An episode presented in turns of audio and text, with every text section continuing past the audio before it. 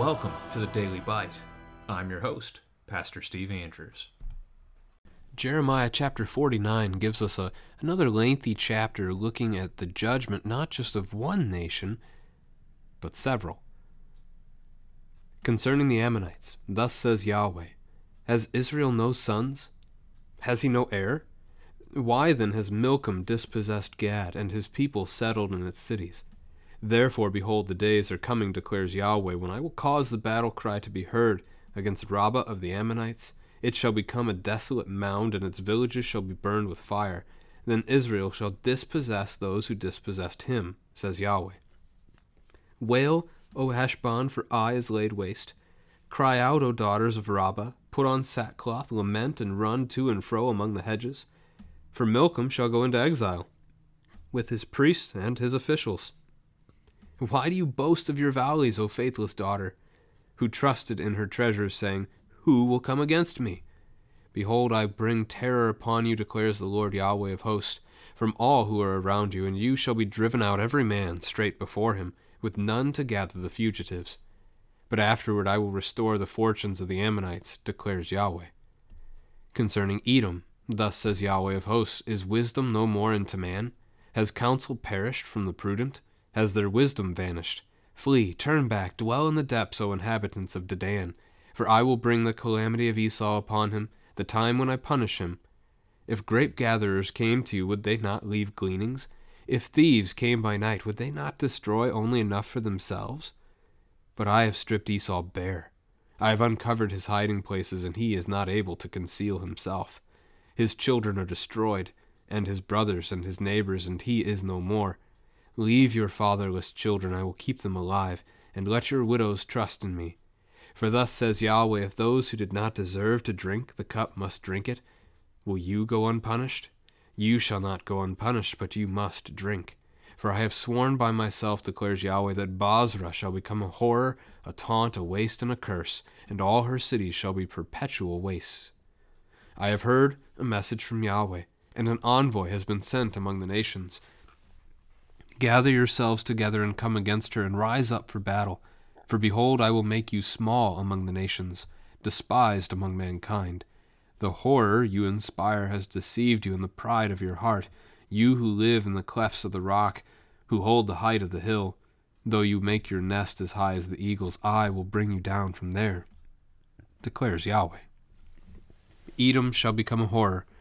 Everyone who passes by it will be horrified and will hiss because of all its disasters. As when Sodom and Gomorrah and their neighboring cities were overthrown, says Yahweh, no man shall dwell there, no man shall sojourn in her. Behold, like a lion coming up from the jungle of the Jordan against the perennial pasture, I will suddenly make him run away from her, and I will appoint over her whomever I choose. For who is like me? Who will summon me? What shepherd can stand before me? Therefore, hear the plan that Yahweh has made against Edom and the purposes that he has formed against the inhabitants of Teman. Even the little ones of the flock shall be dragged away. Surely their fold shall be appalled at their fate. At the sound of their fall the earth shall tremble, the sound of their cry shall be heard at the Red Sea. Behold, one shall mount up and fly swiftly, like an eagle, and spread his wings against Bozrah. And the heart of the warriors of Edom shall be in that day like the heart of a woman in her birth pains. Concerning Damascus Hamath and Arpad are confounded, for they have heard bad news. They melt in fear. They are troubled like the sea that cannot be quiet.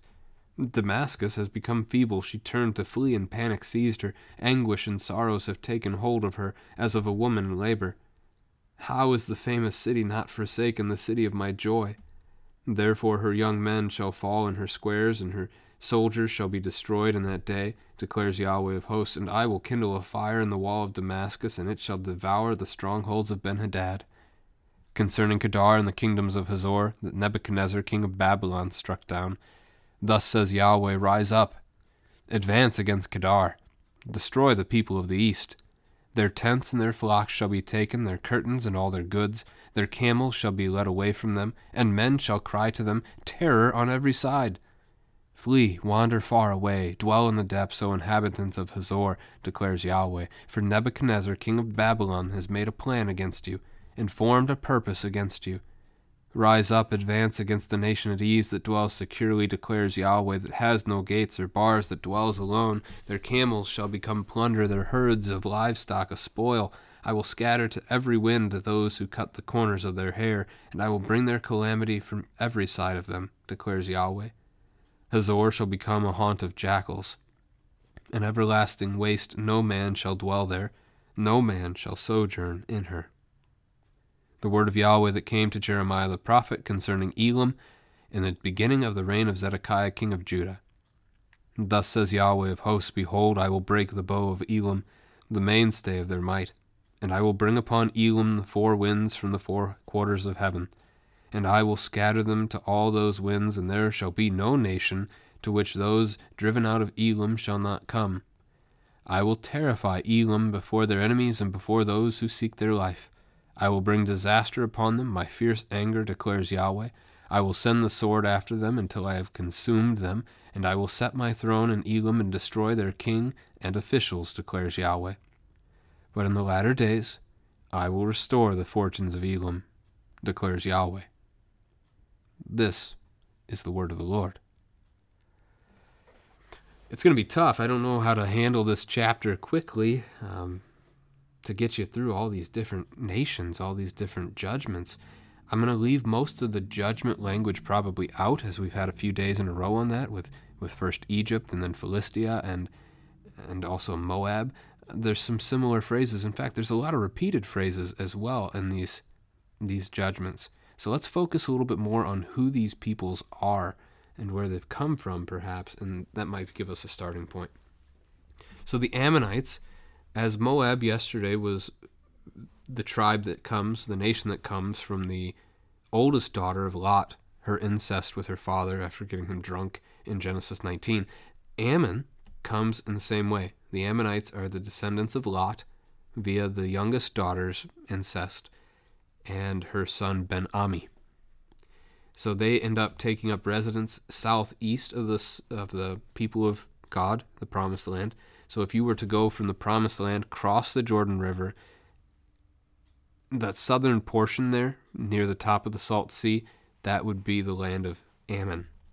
Now, just to pick up on what's in the text a little bit here, not a long one for Ammon compared to what it is for Edom next. Has Israel no son? Has he no heir? Why then has Milcom dispossessed Gad and his people settled in its cities? That one probably needs a little bit of unpacking. Milcom is the false god of the Ammonites. So with Moab, we had the false god Chemosh. Now we have Milcom. And that he dispossessed Gad. Gad was one of the 12 tribes of Israel, but when they were making their way to the promised land, two and a half tribes, Reuben, Gad, and the half tribe of Manasseh, decided that they liked the land on the eastern side of the Jordan River well enough. They didn't care to cross the Jordan, they wanted to stay right there. So Gad eventually is dispossessed. The Ammonites take the land from him. I believe this probably happens because Tiglath-Pileser in 750 BC will empty out the land the larger area of Gilead and carry off exiles into Assyria. 2 Kings 15, verse 29, for that context there. And then the Ammonites just take over the empty land. That seems to be the picture. And that's what the Lord is talking about here. Aren't there Israelites? I mean, shouldn't they be living here? This was their land that the Lord gave to them, but the Ammonites are now there. Rabbah is the capital city of the Ammonites. Uh, it's located 10 miles east of the Jordan River and about 5 miles north of the top of the Salt Sea. There's a note already of restoration for Israel there in verse 2 that Israel shall dispossess those who dispossessed him. So this was taken from God's people. God will eventually give it back to his people. Heshbon and Ai are cities of that, that nation. Um, Milcom will go into exile with his priests and officials, just like was said of the Moabite god Chemosh in chapter 48, verse 7. Their pride is seen in verse 4 who will come against me? Um, and so God will come against them, and they will be defeated. 582 BC, by the way, is the timestamp on, on their demise. Afterward, I will restore the fortunes of the Ammonites, declares Yahweh. I do want to pick up on that note because that shows up several times.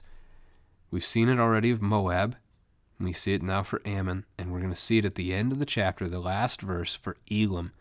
Those three, but not the rest Egypt, Philistia, Edom, Damascus, Kedar, Hazor, not for those. So God is making a full end of some peoples.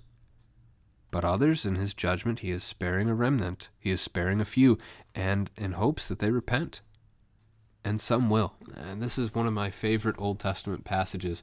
Uh, I've said it in the podcast I know before, but Isaiah chapter 49, verse 6, God speaking about the promised Messiah that he will send to save his people.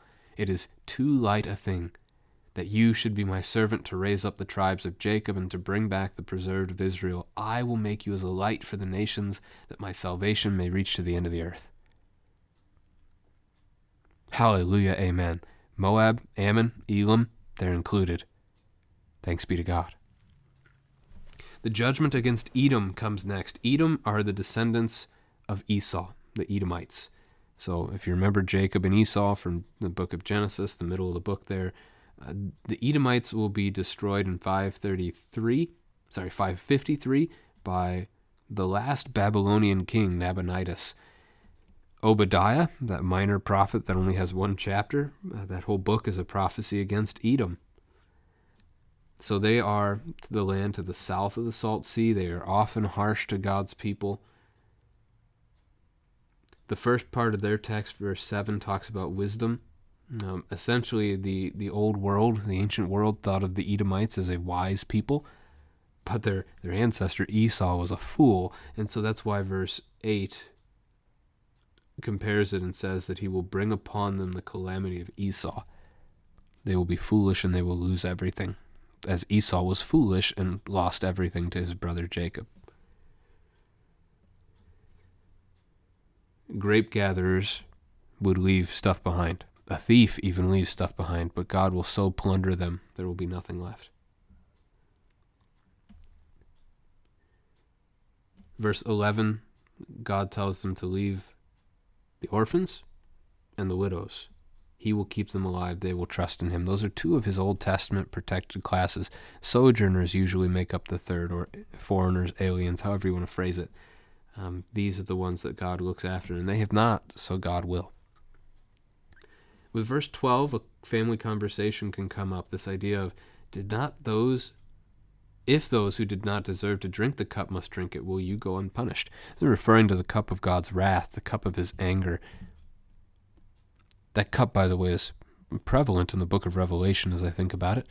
But anyway, um, this family question Is there anyone, has there ever been anyone who doesn't deserve to drink the cup of God's wrath. There's only ever been one Jesus Christ, and yet he drank it.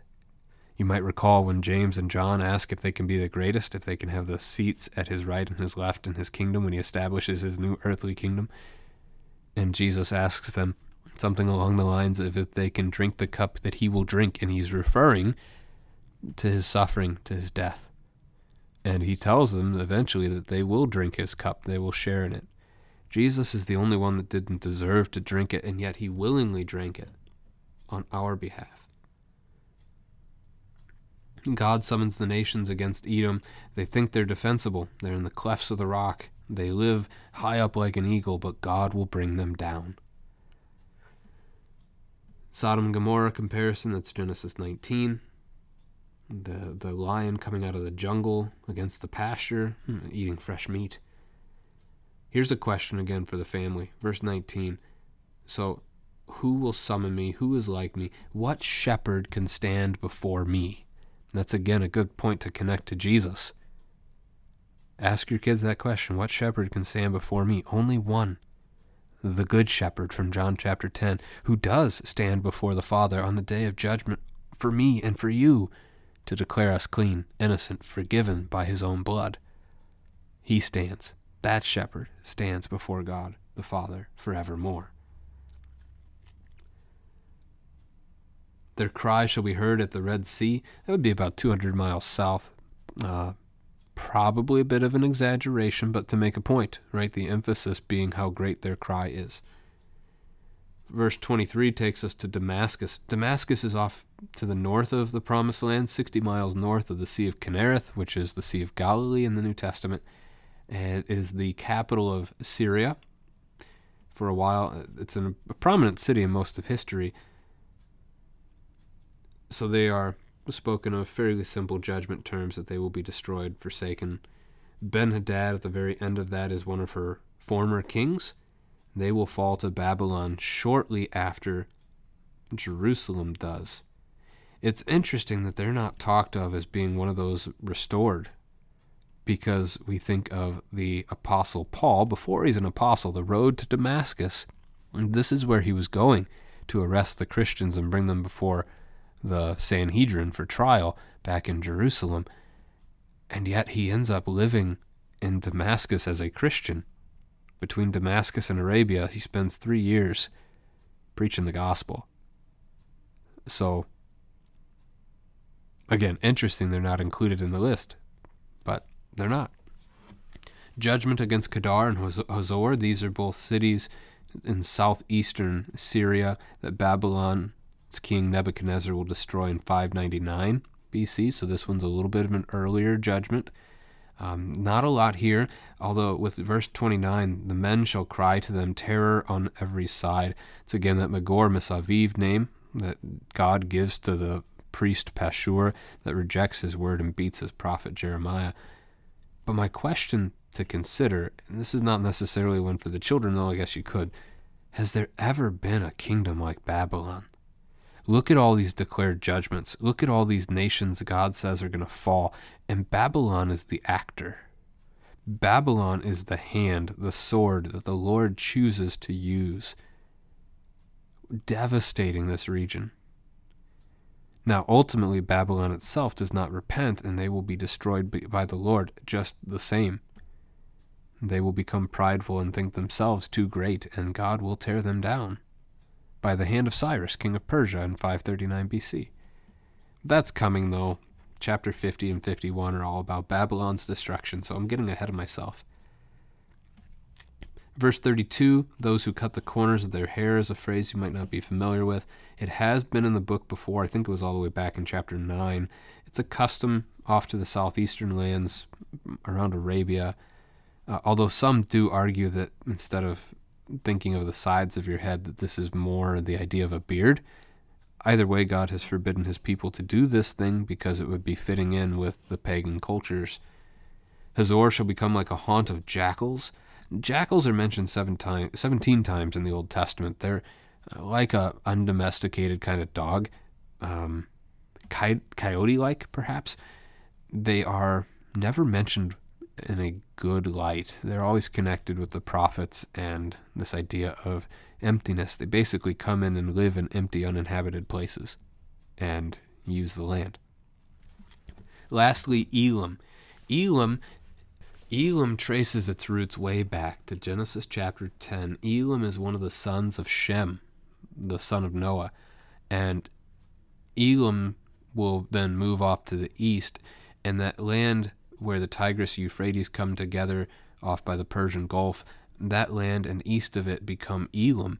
And in fact, even tracing along the Tigris and the Euphrates for a while are considered Elam in the book of Genesis, to the point where Genesis 14, Chedorlaomer, king of Elam, is the one who fights against the various peoples and captures Lot, takes Lot hostage, and Abram, at the time still not Abraham yet, Abram chases after him with his army of over 300 men and they overcome Chedorlaomer and his great alliance of three other kings, and they defeat them.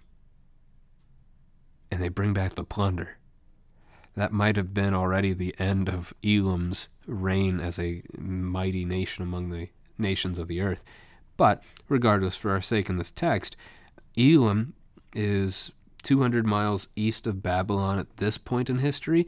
Uh, Susa was one of their key cities, which a little bit later in history becomes a very important city for the, the nation of Persia. The book of Esther primarily will take place in that city of Susa, in Elam. So this is spoken in the reign of Zedekiah at the beginning, so around 597 BC. And God speaks of breaking their bow, so essentially destroying their army, the question becomes, I guess for them, is when. And so is this a picture of Babylon overcoming Elam, or is this a picture of, with Persia being part of it, them being destroyed under that time too, when basically the Lord gives Persia over to Greece? I don't know if there's enough here. I'd probably go to the former, the earlier one, the idea of Babylon coming into to Elam, but I don't have a lot of information to share on that particular one.